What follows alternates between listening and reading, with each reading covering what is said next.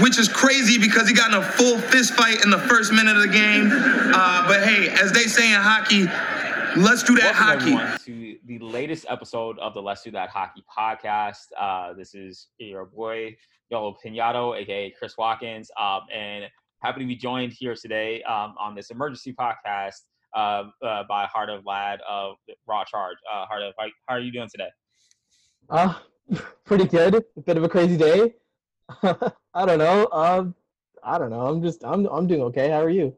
Uh, you know, I it, it is not quite a normal day for me personally, uh, as I've said on Twitter a couple times, and um, uh, you know, just share with friends and family. So I personally know, uh, or my uh, family members, uh, specifically my sister-in-law, like personally knows the individual in uh, Wisconsin that was shot. Uh, she grew up with him, uh, and so a lot of my friends and family are sort of being impacted by protests and you know the the back and forth that's going on in the media, all that stuff like that. You know, it, it has a more personal connection to me than even uh, the other incidents that have happened earlier. So it's been a interesting day to process all of, all of that going on. But for the most part, you know, just getting through. Uh, but you know, before we get into that, uh, we started the day, uh, I guess, on I won't say necessarily a lighter note, but I guess lighter in comparison uh, yeah. to, yeah, relative to, to sort of what happened later. But uh, you know, we saw a tweet from uh, Sharks captain Logan Couture uh, that indicated, you know, he was out, I guess, at a bar in Toronto. Like, I, I'm trying to understand the dynamics. I'm in New York, so we're we're still in uh, sort of semi lockdown, so I don't know where this interaction would happen. Uh, but maybe you can uh, you can sort of inform us. But apparently, he was at a bar, was saying something about uh, you know being interested in voting, you know, for uh, Republicans here in America if he had the opportunity, and someone uh, apparently took offense to that and punched him in the face. Uh, I don't know. You What were your thoughts around hearing the story originally, and sort of uh, how how likely is this to happen in Toronto? Like, I, I I mean, I guess I'm just not familiar enough with the landscape to know like that it's uh, it's such a a, a hotbed of political opinion in Toronto uh, for that to happen. uh, yeah. I don't know. Um, the in Toronto we're at.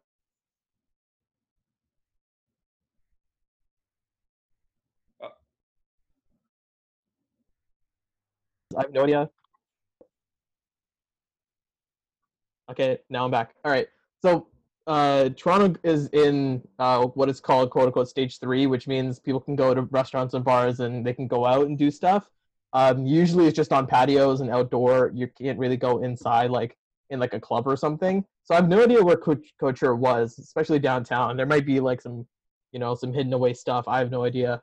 But yeah, um, he went. Uh, I I found it really funny when I first when I first saw it because I was like, of course, of course, this like hockey guy is like complaining about like saying how he feels and then like people not being okay with it, right? Like Right. that's a normal thing. Like you're not entitled to like not get shit on for a shitty opinion and like so i was i found it really funny at first um I- in terms of toronto like i I feel like we care a lot here i think there's a Right. lo- there's a very like there's a lot of support for black, black lives matter and um justice and equality and all of those things. I think a lot of people really care and i think what happens in the states it it involves us. Like we're we're here too like when trump was elected uh, ontario got um, a pretty right-wing premier who's frankly an idiot uh, and like they have uh, another very right-wing person who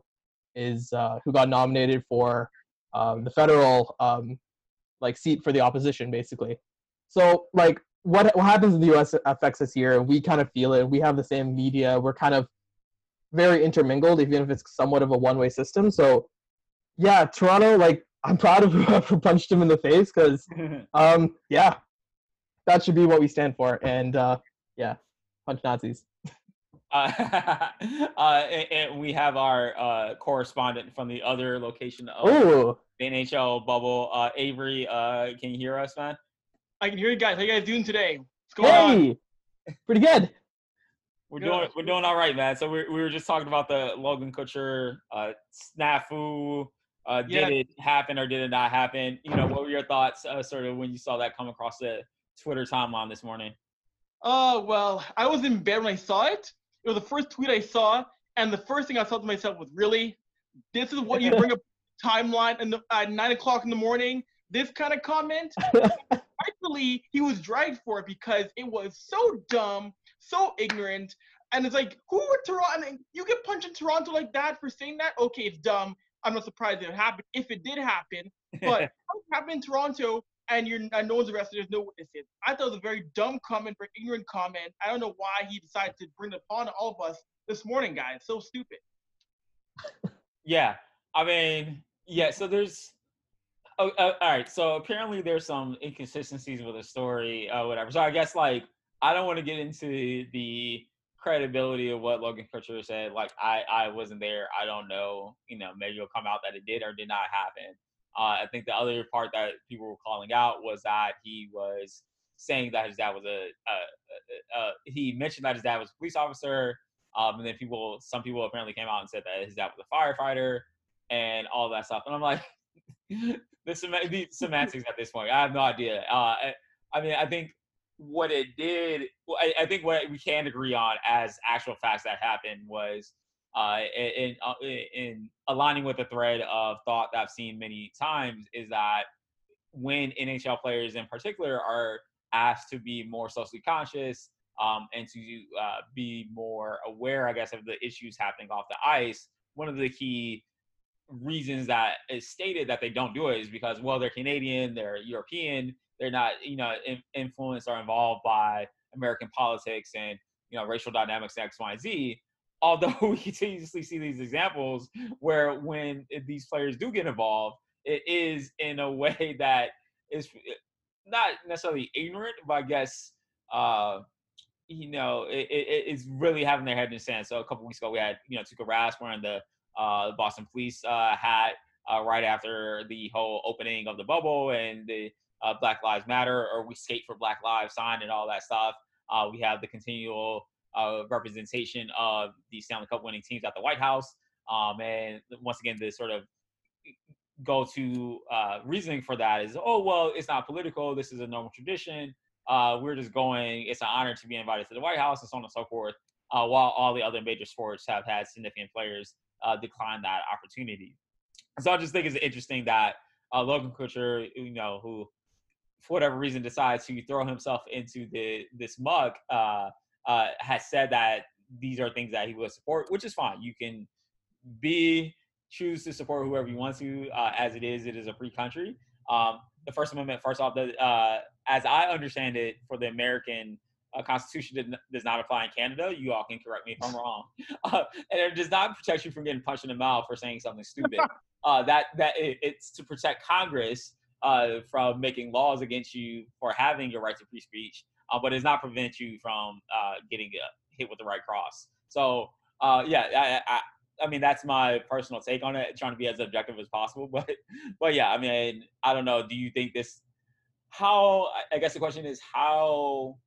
Uh, I guess how much do you think the line of thought, like from someone like Logan Couture, permeates NHL locker rooms at this point? Oh, wow. I was gonna say like it's a it's a high number because there are there's so many guys in the in the, in the NHL who yeah, you mentioned come from uh, Europe, well-to-do backgrounds, or they're in these Canadian suburbs where they've never really encountered race. So they're never really considering, oh, what's the problem with me talking about someone supporting a Donald Trump and or supporting Democrats? Like they never they don't see what it means to support that side which is promoting hate, bigotry, whatnot, what have you. They've been so ignorant to it. So when they're facing um, what's happening in, in the NBA and MLB, they're lost to it because they never really faced that. So uh, that's mostly NHL. I would say maybe like 70% of NHL locker rooms feel that way. They only see an issue in all 31 teams right now. Yeah, like uh, for me, it almost feels like hockey players are like half baked when it comes to what like how they formulate their views on a lot of things. Like they'll take like one or two pieces of, of information, ignore the rest, or like not even bother to think about it, and then just go forward with that. So they like if they see like Donald Trump like lowering taxes for them, they'll just be like, oh great, cool, I'm into it, and then like they'll just follow that and they won't care and they won't worry about anything else. When there's a lot of other things to consider. Uh, yeah, I don't know. For me, if I, I almost like what I've noticed is like if say if like one percent of the NHL speaks out on things, uh, and like say like whatever uh, how much percent Avry said like seventy percent are like Yeah. in that mindset. I feel like the whoever's left, they're just quiet. They just want to stay quiet. They want to be as quiet as they can. That's hockey culture. Is keep your nose down, right? Like just go do your job and don't talk about anything. Like that's what Logan Couture learned today. That's what he tweeted after all this crap. Like they're just quiet, and right now, you, no one can be afford, can afford to be quiet right now. Like the time for quiet is gone. Like Right. honestly, yeah. Yeah. And, yeah, no, and I, and I think that's like 100% the point. Uh, it, one of the more recent articles I wrote for Raw Charge uh, was sort of highlighting that fact where, you know, in 2016, when Colin Kaepernick, you know, first began began kneeling uh, in protest of uh, police brutality, uh, there was a long and arduous struggle to even get any NHL players to come on and say anything. And, and obviously, JT Brown was the first one to dip his toe in the water, uh, which was what the article was about. Um, and so that was sort of the, you know, that's protesting 101. You know, athlete protesting 101 is uh, sort of uh, kneeling in representation of that you're against police brutality, not against the American flag or the military or whatever BS reasoning that, you know, people were assigning to it, but just against police brutality by kneeling. Um, and then as you've seen over, especially over the past, you know, three, three or four months, that has escalated far past that point.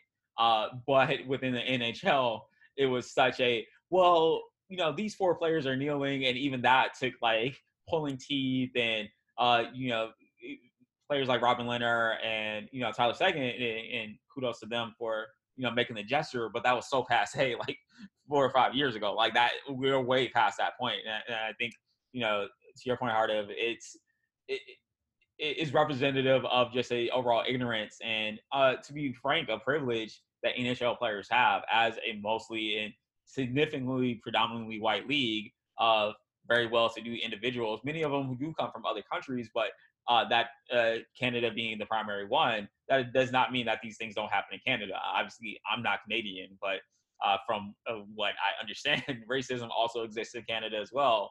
Uh, police brutality, uh, and systemic oppression for marginalized groups that exist there. And so for them to take this stance that, no, I'm not going to stand out. I'm not going to say anything about this. I want to focus on the game on the ice. That's unfortunately a privilege that, you know, players of color who are playing this sport of hockey don't have, and particularly players of color in other sports uh, who are more significant population can't ignore. And then pe- people of color, you know, women, they can't ignore these things anyways. Like these are just part of your life. You know, uh, Avry and I and yourself, you know, we can't just walk around and pretend like, oh, everything is fine. You know, everybody is given an equal opportunity in society because that's not the case. And so for NHL players to take that stance is just cowardice at, at its finest, uh, to be honest. And so, yeah, I mean, I think it's very interesting uh, to to sort of transition to the to the next part of it. And I think Avry sort of brought this up. One of the key quotes that stood out to me for baseball in particular uh, was uh, I think Adam Wainwright of the St. Louis Cardinals, I believe, uh, said, you know, did I necessarily understand the Black Lives Matter protests when they were happening, or uh, sort of why people were taking this particular stance after uh, the death of George Floyd? No, but my black teammates told me it was important, and so therefore they're my teammates, and what's important to them is important to me, and that's where they decided to support them in that particular protest. Uh, we have not seen this sort of same level of response from uh, the NHL. Uh, I'm curious as to why you all think that that is the case. Oof, again, it goes it goes back to again which just, just pure ignorance, and it's unfortunate because if you're a Logan Couture, how do you look at Evander Kane, or even someone you played against years ago like Joel Ward, and say, you know, this is my stance? Or if you're say someone on the Oilers, how do you look at someone like a Darnell Nurse and not feel that way? It's really odd to me, but it again, it's just ignorance of so many guys who grew up in these suburbs who just didn't feel affected by this because they never they never encountered it, be it in Sudbury, Ontario, be it in um, uh, Brantford, uh, Winnipeg, whatever market. It just didn't feel that. That's plain simple. The matter of it is that you know it's just ignorance. They, didn't, they never came across it. So now when they're seeing this now, they just can't feel empathy to their black teammates or other teammates of color. And it's unfortunate. Yeah, it's it's extremely like backwards when you think about what hockey culture is in terms of like if your player if your teammate gets hit, you have to go fight the guy that hit him. Like you have to stand up for your teammates, and then now there's no standing up for each other. You don't give a shit. No one cares about each other. They just care about themselves and they care about what looks good, right? They only care about what looks good, not what is good, right? So if if you have a teammate out there like Evander Kane or whoever, anyone, anyone who cares about this uh, situation, you don't stand up with them. You're not their teammate, right? You're not their captain. Logan Couture is a captain in the NHL. Right. Does he deserve that C? No, because he doesn't stand up for the people that are with him. Just bullshit. It's so it's so dumb because like these like the whole basis of hockey culture is standing up for your teammates and you're a team and you guys are quote unquote brothers or whatever. But that doesn't show up the moment anyone gets questioned or anything that comes out of the norm or it's just yeah, I don't know. That is just that just pisses me off the most because Logan Couture is captain. You mentioned this off the top that he's the captain of the San Jose Sharks. I didn't even know that. I thought he was like an alternate or something. No, he's the captain of that team, and it's just it's Wait. fucked up. Well, yeah, as I said, you know, apparently there was a snap, uh, a mix-up where he thought Tara Slone of Sportsnet. I don't know anything. about, I don't know. I think she about- liked the tweet. I think she liked the tweet Yeah, or yeah. something. I don't know anything about Sportsnet or TSN or whatever. You know, here, in the, here in the states, but apparently, you know, he threatened to deny access to Sportsnet. I'm like, oh no, the the captain of the San Jose Sharks, who you know were, I guess, the second or worst, uh, third worst team in the league. They like they didn't even make the bubble. Like like your, your team, your team isn't even on the radar. Like this was. If, their team was to be on the radar, this was the year to do it when like the 49ers who made the Super Bowl were like, okay, and not playing and uh, the Warriors were down and all that stuff. Like you're not even relevant in your home market. So to threaten to threaten a sports writer who was not even responding to you or saying I will pull access from you is like the ultimate example of like just missing missing the entire mark. Like you you brought attention to yourself, you made yourself a victim, whether whatever happened or not, you completely missed the mark on the moment.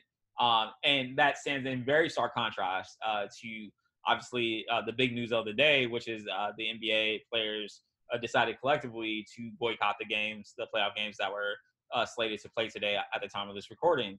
Um, and so obviously this is a historic moment.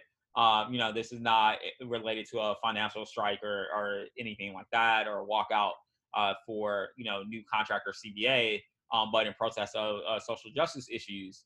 Um, and I said on my Twitter account, uh, I was listening to a podcast a few weeks ago, I think the Bill Simmons podcast, where he's mentioning a conversation with uh, Bill Russell, uh, NBA legend, 11 time champion, saying the day after Martin Luther King was shot, they were in the middle of a playoff series um, uh, in April of 1968. Um, and he called Wilt Chamberlain, who was the other guy, uh, uh, the other star on the team, um, and asked him like, should we should we not do this? Should we not play? Um, and they decided to make the decision to play uh, for a variety of reasons. Uh, it was obviously a different landscape back then for black athletes.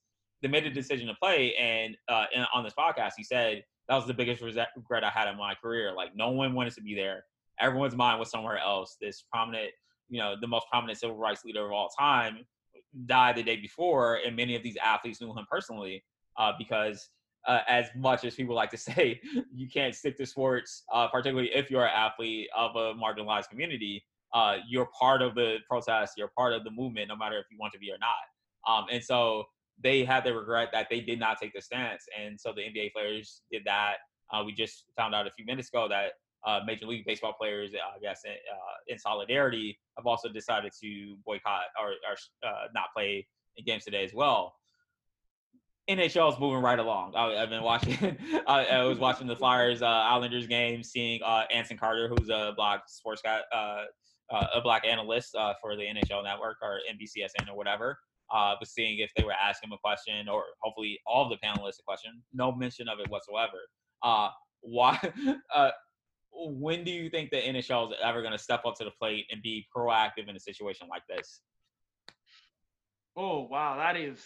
I'm just trying to think. Like, I really don't know if it'll ever really happen because, again, we're lacking. We're lacking so many voices in the NHL who are black, who are of color. You're only really going to see these scattered moments where a couple of guys here and there keep doing it. I'm not really, I'm not really sure to be quite honest as to when we're going to see it happen because we're lacking black voices in hockey in general. That's the way that the game is built. We don't have those voices who can really come together and say, "Hey, let's unify and do this."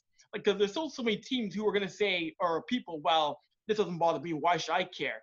And until that mentality changes in hockey, we'll see no change. Will it be in a year, five years, 10, 20? Who the hell knows, to be quite honest, guys? Yeah, I have no idea either what it's going to take. I think there was a thread I saw on Twitter where uh, someone asked, like, what's it going to take for the NHL to boycott uh, anything? And, like, there's a lot of really funny responses in that, including, like, escrow and, like, cocaine and, like, whatever, whatever, whatever, a bunch of memes. Wonder. yeah. yeah. yeah. Exactly. Yeah. Uh, so, uh, like, they, they won't get to play the 2020 for 22, 22 Olympics or something like that, or yeah, you know, they make the nets bigger or whatever. Like it, it, it is so. It, I don't you know. know. It, and to give context to this, you know, as I said before we started recording, you know, this is the situation with Jacob Blake uh, and the shooting that happened the other day is personal for mm-hmm. me. You know, I, as I mentioned on Twitter, I my uh, family members know Jacob Blake and they know his family. Uh, he grew up, you know, near my hometown. Uh, a lot of my friends and family live near uh, Kenosha, Wisconsin, where this happened. I used to work right next to uh, Kenosha for two years, uh, so I know this area intimately. And so to see what happened on Sunday uh, sort of act out, I was like, you know, that particular situation could have happened to anybody, you know, myself included, that I know. And, and the thing that is most relevant to me, and particularly uh, as it relates to the NBA players, uh, you know, the team that decided to begin these boycotts, the Milwaukee Bucks, are uh, less than a 20, 30 minute drive from the location of the shooting. Uh, one of the pla- players, Sterling Brown, was actually uh, assaulted by police in a very questionable stop, and I believe was injured as a result. Um, this was not long after uh, Thabo Sefolosha, uh, player for the Atlanta Hawks at the time, I believe, was assaulted by the NYPD um, and had his ankle broken and missed the missed the rest of the season uh, in a very questionable uh, stop. And so, just the fact that this is such a a touch point issue for black athletes in particular, where people are saying, well, they have money, they have privilege. Why they're complaining about uh, about the system that enables them to live these particular lives? And I don't. And what I think those people either don't understand or refuse to accept is that you know ha- making a lot of money, you know, being privileged, being in the accepted into the financial realm that they are in does not necessarily predicate you being a, a, a black individual in America or Canada. Um, and so that will follow you no matter where you go until racism is uh, sort of absolved uh, in both countries. And I think like when we get back to the NHL, it is once again, hey, there's always this focus. I, I don't want to be a distraction. I don't want to say anything that brings attention to myself because I'm all about the team and focus on the game. And it's like that's fine, but as LeBron James said the other night, I spend half my time focusing on the Portland Trailblazers and half my time worried about black people in America. Like you can think about two things at once. Like uh, I don't know if y'all have ever seen SpongeBob, but there was an episode where SpongeBob was learning to be a fancy waiter and spent so much of his energy learning to be a fancy waiter that he forgot his own name. And that's how I feel, that NHL players operate. That it's like I'm so committed to this sport, this kids game that I play and get paid to do that I can't think about anything else but, but myself in, in, in the game I play. And I just don't really understand how that is an acceptable way to go through life for a for a, a group of you know nearly a thousand uh, you know individuals. Yeah, it feels like they've like lost their humanity, right? Like Yeah. they've bought into hockey and they've therefore lost their humanity. Like look at Sidney Crosby. Like he's as much of a hockey like he, he's he's basically made for hockey in every single sense of the term of, of the word. And he says nothing. He doesn't care about anything. He's the best player in the world and he doesn't say a single thing. He doesn't care about a single thing. He waits for everything to be covered and like blown over and then he can just keep on going and doing his job. Like connor mcdavid same way. Like yeah i completely agree with you. Like they're just focused on one one hot thing hockey and you can't do that like when you're when you're in this world when you're in the society if you're part of a society you have to be part of a society and yeah i completely agree with what you're saying like hu- 100% No, I agree, guys. Yeah, you, you gotta agree. But Crosby's very much, you know, the hockey man, hockey man. You see with, uh, you see, you saw it until recently with Ovechkin. But yeah, you see too many guys where they're all like, yeah, hockey's my my life blood, my blood, sweat, and tears. But yeah, it's a great point. You can't only be about your sport. You absolutely can care about Black Lives. Mm. You, can, you, can, care about improving the world, improving yeah. the game when it comes to race relations. You don't have to be uh, all hockey man. And again, who have been the guys who've been stepping up and doing that mainly? It's been your JT Browns, Akim Alius. It's been Matt Dumbas.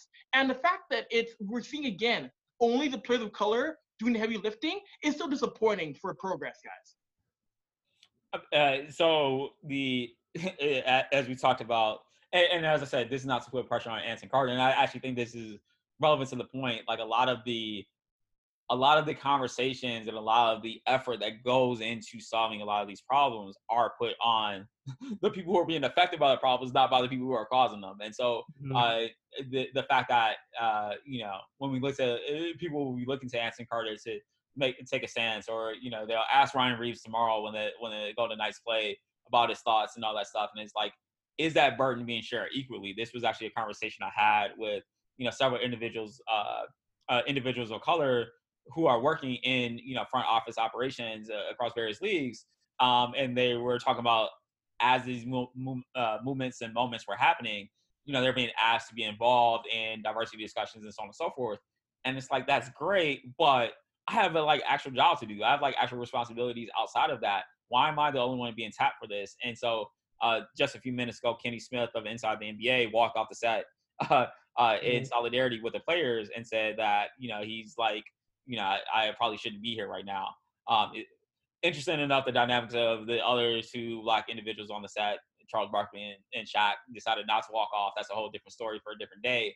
But when you look to that particular situation, it is ultimately saying like, and this is something that comes up quite often. It's like ultimately like, where do you sort of draw the line? Where do you sort of spread that burden first off between you know allies and, and, people who are affected by this but then also as a person of color where do you decide to say i have to take a stance i'm not going to participate in this system that is oppressive that is supporting oppression that is ignoring oppression every day how do you sort of navigate that uh, you know do you do you two see any player or I, I I don't even know who else. Kim Davis. Do you see any of them sort of taking the the leap to sort of make that. I, I wouldn't expect a white player to do, and I definitely don't expect a white executive. But do you see any players sort of making that personal sacrifice to say this is not something I'm going to stand for?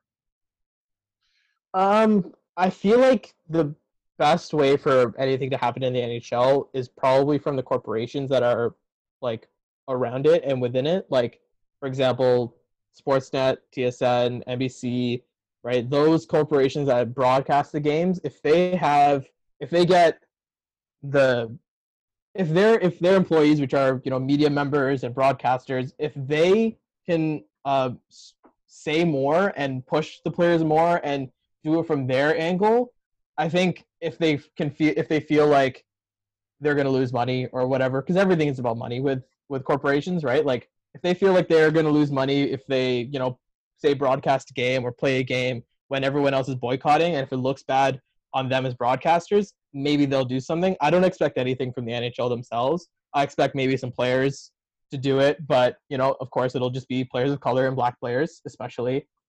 I, I don't know. I, I really, I'm, I'm really not sure. I, the only way I can think of to get the NHL to move is to go for their wallets and to make them care about it because they'll lose money otherwise.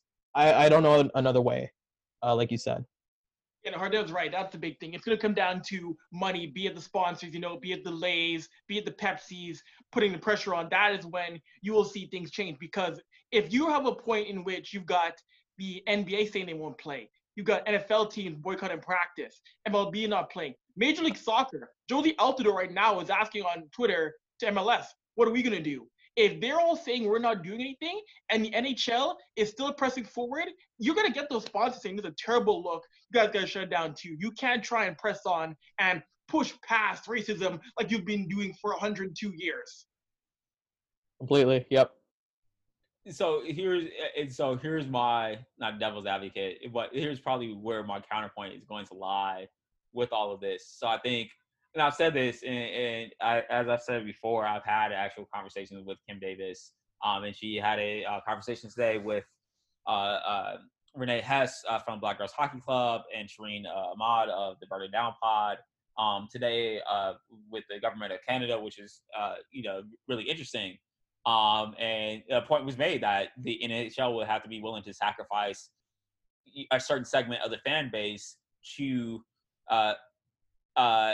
to take a stand on these issues with the hope that not only ultimately at the end of the day, even the NBA stances on this, like the official league stances on this, are all driven with the business context.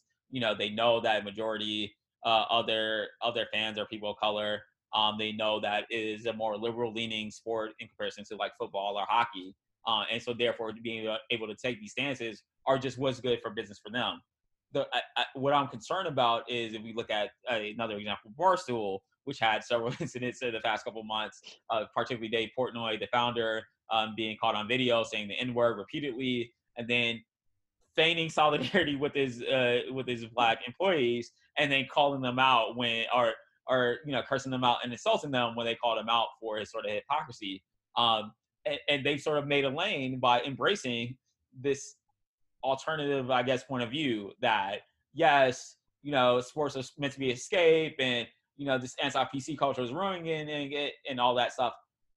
I, I, guess the point I'm trying to make is I, I, think there is a universe where the NHL just says like, is it really worth us, worth it for us to do this? Like, I don't think it is. Like, I think they appeal to a certain segment of the population, and I think scaring out that segment of the population is much more of a risk than it is embracing Black Lives Matter, you know, anti-police like brutality protests and all that, because that portion of the population that supports those particular movements is not likely to watch hockey anyway.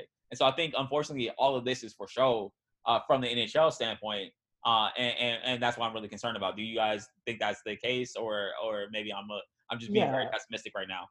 No, I agree. I think you're right in the, in that um, way of thinking because when the NHL first did their quote unquote pro, like like displays of solidarity or whatever, they did it for a few minutes so that a certain segment of their fans can see it and be proud of it, and that the other segment of their fans can ignore it. And then the games went on, and everyone kind of went back to their normal way. Like they do, they say one thing to one group and they say another thing to another group, and therefore they cover all their bases. I completely think that's kind of how they're doing it, and everything is a show for them. And as long as they don't like piss off anyone too much, they're fine, according to them. Um, man, I don't know. I feel like uh, I, I'm not. I'm really not sure. Like, I, I still think there is a way for the media to push this harder and to speak up more because I know that they they need to make sure that they're saying the right things as well because uh, they're major companies and they oh man, it's so tough. It's so tough because I really don't believe any of these people are going to do anything until I see it, and I'm not seeing anything. So it's hard for me to kind of visualize and figure out what specifically can go on until something really happens. You know, you know, I agree with the point on the fact that there are these people who, you know, the the barstool crowd that the NHL still wants to hang on to. I mean, great example mm-hmm. is the whole uh, moment of ref- or moment of reflection, which is going to happen in, in Toronto, Edmonton. a moment of reflection Really, that's the reflecting. Sticking your big toe into the water and saying, "See, activism right there." That's enough activism for today. Nope, it's yeah. true. It's ridiculous, guys. No. Yeah.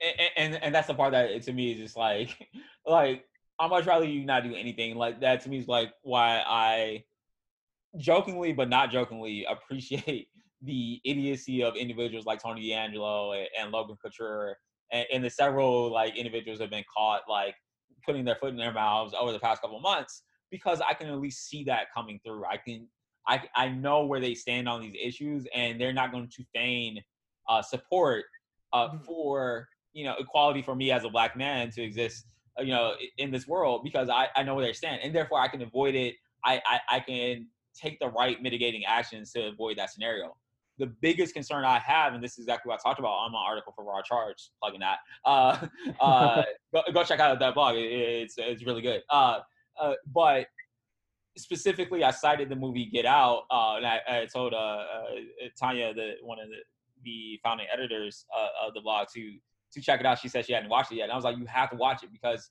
it encapsulates what the biggest fear of many black people is, uh, particularly in America, is not necessarily a KKK, you know, clan like outside of your house burning a cross. Like that's something that you can see and avoid, or at least call out. Like you can bring attention to that and say, this is happening.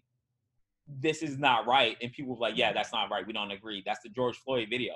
What is the bigger concern is that feigned acceptance of what your humanity is and what you deserve as a human being within, you know, America and Canada and saying, oh, yeah, saying all the right things and not believing a single word of it and not doing anything about it. Because you're, as a black person, as a person of color, as a woman, as an LGBTQ individual, you're wasting your time and energy trying to convince that person to support your cause. And you realize there's never a point where they're going to support you. And that's literally the sort of turning point of that movie. The scary part of that movie is because mm-hmm. the the family saying, you know, I voted, I would have voted for Obama three times, all that stuff.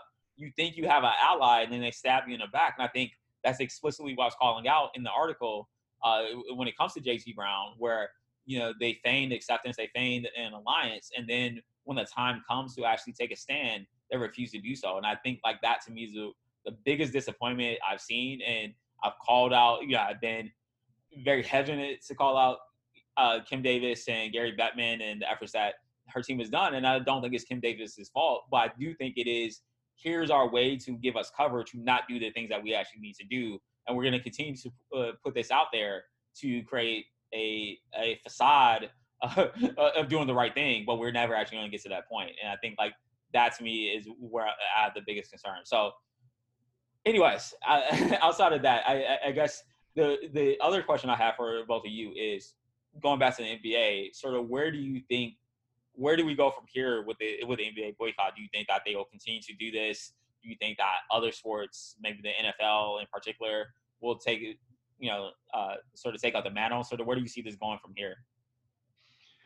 I, I think for the NBA, I personally think that we're going to see more teams using NBA. I think we're going to look, looking potentially at a season shutdown. I think we've watched the last bit of NBA basketball personally because they're having meetings with every team on board, and all players from all teams are feeling the same way. It's not just it's not just the Bucks or just the Raptors. It's a group thing. So I personally think we're going to see the end of the season here in the NBA. But football, maybe not a full season shutdown. You might see a boycott here and there in football. Same for baseball. We're going to see more in these sports going to say, hey, you know what? We're going to start using our voices even more so now. Everyone else except the NHL. I'm going to, and I, I mentioned NHL. MLS too has been a major player in using their voice as well too. They deserve a lot of praise. So I could see MLS having a few games postponed too to make a statement. Yeah, I agree. I feel like um, that we might then it, the NBA is going to push hard to try and get games back in some way and find a way to you know listen to the players that are currently protesting right now and find a way to get things going again. I don't know if if it'll happen. I hope the players keep like sitting down and staying home and not not playing. Um, I know there's a lot of a lot of tension right now in the in the NBA in the NBA. Um, like the players are tired of being in the bubble and like they know that this isn't a very very important thing to to do and uh, I think Adrian Wojnarowski was talking about they might cancel uh, the three games tomorrow as well and we'll see where it goes from there yeah I, I'm just I'm I want to I wonder what happens until like until we get some changes in like actual government policy. Um, I know what happened. I know the Milwaukee Bucks were talking to the Wisconsin Attorney General and their Lieutenant Governor. Um, right when they were uh, about to protest, they were on the phone. They were trying to call them, uh, and it, they they turned out. I think they turned out to get to get them. And um, yeah, I wonder. I wonder how far this goes and what their demands are, uh, and where this kind of ends up. I want the NBA has a lot of money in this. Same with the NHL with their bubble. Like we we talk about, we hear a lot about how the uh, the NHL is spending a lot of money to make these games go on. The NBA isn't spending a little bit either. They're spending a fair chunk as well. So they're going to want games to come back. But I don't know. It, it might just hit a point where they do enough to appease the players and then they come back or I'm not I, man, I'm I still don't really believe what's happening today. I'm still kind of stuck right like with that disbelief. Like I can't imagine this going where it's going, and I I don't believe what I'm seeing. It's it's insane. I I I really can't put a I can't really wrap my head around it right now. So, uh, and I'll say this from not a hockey fan, but from just a black man in America. Mm-hmm. Um, and in some way, you know, my parents, both my parents have been working in the nonprofit space for uh, my whole life. I used to be a former teacher on the south side of Chicago, uh, where I saw a lot of violence in, in those communities I worked in and all that stuff. And the part that I keep coming back to it, and as I, you know, I, am willing to take a stance on this, and, and, and, you know, I might not appeal to everybody on, on Twitter, but I have to, I have to live this life. Like it's not something that's, you know, I, I can't put out a tweet about it and then go live something differently. Like this is the life I have to live. Like unfortunately, at the end of the day, like even and I was talking about this. I have a group of friends on a on a group chat, and we talk every week. Uh, my friends from college, about eight or nine of us on the group chat. Um, and we had a video call about it yesterday, and we were speculating whether this would happen yesterday. Um, and the question was, well, if the players do decide to sort of take a stance and boycott, what will that ultimately change? And, and as you said, they reached out to the Wisconsin Attorney General. Uh, the they have been making repeated calls during the bubble, the NBA players, uh, to reach out to the Kentucky uh, Attorney General um, to see if they can push forward some uh, movement to get the uh, killers of Breonna Taylor arrested. And you know, the response from that individual was, "I'm going to speak at the Republican National Convention. Mm. That won't be pressured into doing this act that I feel like is driven by politics and X, Y, and Z." I and ultimately at the end of the day, like it was very like revealing to me because I remember being uh, of a younger age, 10 years ago, uh, we went to protest at the Supreme Court uh, for affirmative action in, in support of that. Uh, so we took a bus, we drove for you know 10 hours uh, to go protest out in front of the Supreme Court.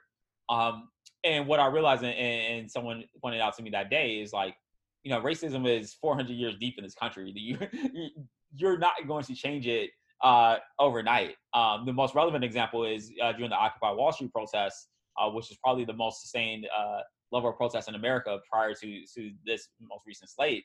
Uh, I was actually interviewing with the investment bank, um, and they're protesting outside, you know, Goldman Sachs and Barclays, and you know, uh, was what's what's the Canadian banks, uh, RBC and Scotiabank, all those places. Hmm. And the guy looks out the window who I was talking to, and he says, "Yeah, I'm to be a rich lot longer. These people are to be angry." And I think like that to me is a perfect encapsulation of not my skepticism around what the NBA players are doing. I, I, I am fully supportive of them using their platforming in place in society to try to affect change. The concern I have is that that is only a drop in the bucket of, of the work that needs to be done. Uh, it is it is not only a money or resource thing; it is a time and effort thing. Like the civil rights movement, we learned so much about it that Martin Luther King came around and everything was fixed within like five years, and so. It's like that was a hundred year process. that was like a there's like a 10 year struggle of that version of the civil rights movement on top of another 90 years before that after the end of the civil war. And i think for our generation in particular i think we get so caught up in seeing everything happen so rapidly and moving so quickly that we assume that these things even these very grand grandiose gestures are going to make a change. And so the concern i have coming out of this is that nba players said yesterday like we came here we played with the understanding that these things will change and get somebody else a shot. And I was like, I don't know if you thought that you playing basketball and scoring 50 points a game would stop someone from getting shot. you, you, you know, the, the police officer that shot Jacob Blake was not thinking about Donovan Mitchell going off for 51 the other night or, you know, LeBron having a triple double. That's not what they were thinking about. And so, as important as athletes are in society, I do think they we overstate their impact on like the sort of real life issues, but I do think it's still important. I don't know. I mean, do you all agree or disagree? I, I went on like a long rant there. No, I, I agree. Like they're not they're not in charge of policy in any of the governments. That that'll come down to like the election and voting and those things that are very important to democracy. I completely agree. I wonder if right now the players are. I know Fred VanVleet, Van Vliet was talking about how like he can't play in this situ- situation. So maybe that's as far as we can as we can expect them to go because, you know, if you if in your gut and your heart you're you you're thinking you can't play, then you can't play and you shouldn't play. Um, and maybe that's as far as this goes. It probably is, but it's still an important step, and these players should be allowed to to make that step uh, and to make that make that heard because you know we can't uh, like belittle or marginalize trauma, right? Black trauma that is so important uh, in uh, like understanding um, all these disparities in uh, equality and justice and all that stuff. Um, I'm not a black person. I'm I'm a brown kid in Mississauga. I don't know. I'm I'm only trying to learn as much as I can, and I'm I'm really appreciative to have you two on as well. Uh, yeah, I guess all I can really do is vote and tell people to vote and share these stories and speak up. And I, I hope maybe these players are also thinking that's that's what they can do as well. And um, I hope it's helping. I hope it's changing hearts and minds. But like like a lot of people said after uh, the murder of George George Floyd, like if you're not on board now, when are you ever going to be on board? Right. Uh, to people who aren't on board right now, like it kind of feels like if you're not on the boat, you're, you're where where are you? Like you're you're kind of just you're you're over there, and there's no way you're coming back over here. So I don't know. Uh, I appreciate your insights on these. No, it's true. And you mentioned uh, people say how you know um, we got to vote. Make sure make sure you know who you're voting for, what they're supporting as well too, because Yeah. just vote for anyone and expect change to happen. There's people out here who are still you know saying, yeah, I'm down for the players protesting. I'm down for this, that, and the third. But when it comes time for uh, November, they're out here saying, you know, I'm going to vote for Trump. Or in Canada, they're saying they're going to go out here and support um, Andrew Scheer, who, if Americans don't know, is the conservative, um, or was a conservative leader. And now it's Erin O'Toole, who is also equally as bad. But yeah, you can't. People can be out here voting and still voting for conservatives uh, policies whatnot. There'll be no change if you stay on that line of status quo and all you do to really help really help change is throw a black filter on your Instagram page and say, I "Stand with you, black man or black woman." Yeah, and, I, guess I'll summarize that that thought. And I've had conversations online and offline over the past couple months with you know white reporters, white executives, you know, uh, you know players and stuff. Uh, you know, I was doing research for my story on racial discrimination, and by uh, this was a story I had been working on or thinking about for a while before you know George Floyd happened and became very appropriate, you know, just in the moment. Um, and we were talking about it, and I was explaining to them like uh, it's, a, it's a hard ass point. You know, you, even if you're not black, you know, the important part of the conversation. There was another story. Obviously, the other big story that we didn't discuss uh, and, and don't have time to discuss right now is the story about the Washington football team and uh, more allegations about uh, gender discrimination within the organization and stuff. Um, and it does not require you to have a black friend or a black teammate or be a you know black individual to care about these issues the same way it does not require you know me to eh, as a father of a, of a newborn daughter to say oh i care about women being discriminated in sports or in any walk of life. And i think like that's the part that's missing oftentimes where people are like well i have this personal connection. I have you know a yellow pinata to reach out to or Avry or Hardev to ask these questions and understand mm-hmm. more. It's like yeah you can you can take that initiative on your own. You don't need to have us in place to do that for you.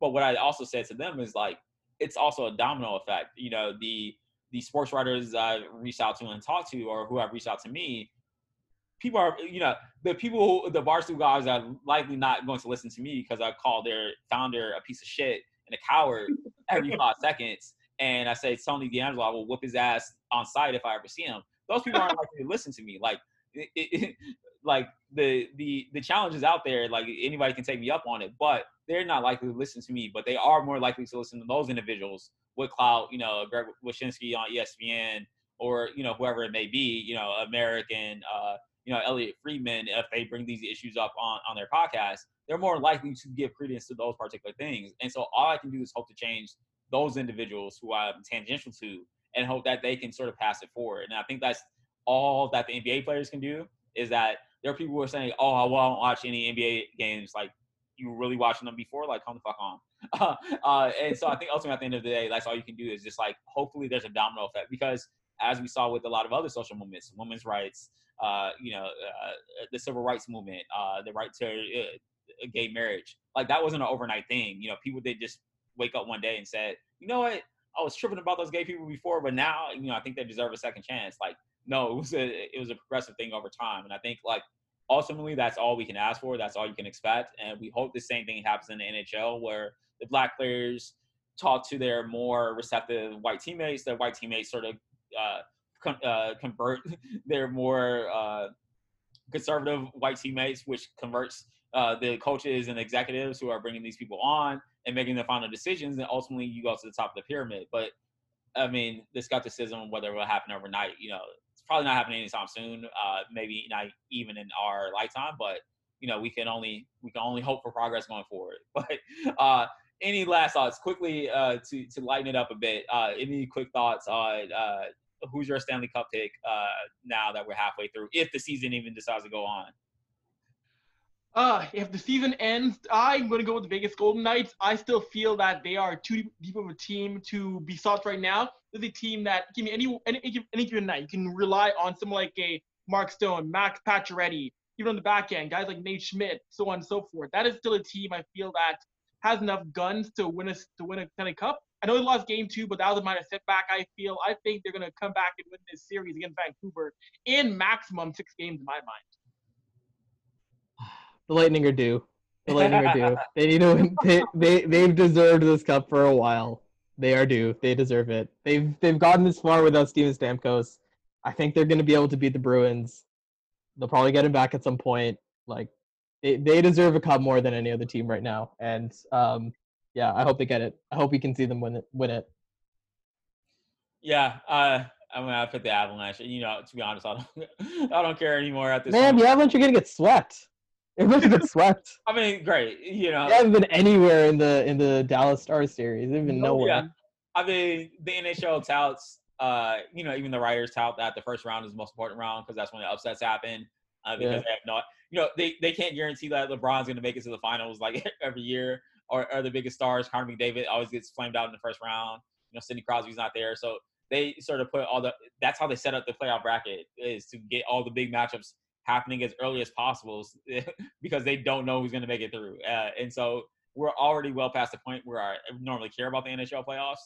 And now with all this stuff happening in the NHL stance, I'm like, yes, I'm done. Uh, happy to pick up on. I, I've been watching a lot of wrestling, which is also very racist, but you know, uh, Rock and Stone Cold have been keeping me very entertained for the past couple of months. So, so yes. Well, I will thank you both uh, for the time and energy uh, that you all have invested into sort of talking about this topic. Obviously, this is a very fluid and uh, uh, fast-moving situation, so everything could be up in. Who knows? They may cancel the rest of the games. I highly doubt it. Uh, uh, playing tonight, but really thank both of you. Uh, where can people find you all on Twitter? Uh, yeah, they can find me on uh, Twitter at hardevlad, H A R D E V L A D. It's my first and last name. Uh, I write for Pension Plan Puppets, Raw Charge, and High Hockey. Um, so you can find me on there, all the SB Nation sites. And uh, man, I really do hope we get to see change within our lifetimes because be- sooner better than later. Yeah. All right, and Avry. You can find me on Twitter at Avry, A-V-R-Y, all one word. You can find my work on OilersReg.com, Avry Sports Show, the Brad Avry Hour, and on Sky Sports as well. Ooh, That's awesome, man. Uh, Very nice. Well, well, thank you both. Uh, yeah, definitely uh, go check both of the guests out today. Uh, I'm going to try to put this out as soon as possible because I normally take forever to edit this stuff, but uh, this is very, uh, this is very timely. I'm like, all right, uh, my baby's not crying right now, so. Uh, but thanks everyone for listening to the latest episode of the Let's Do That Hockey podcast. Uh, hope to hope to talk to you all again soon.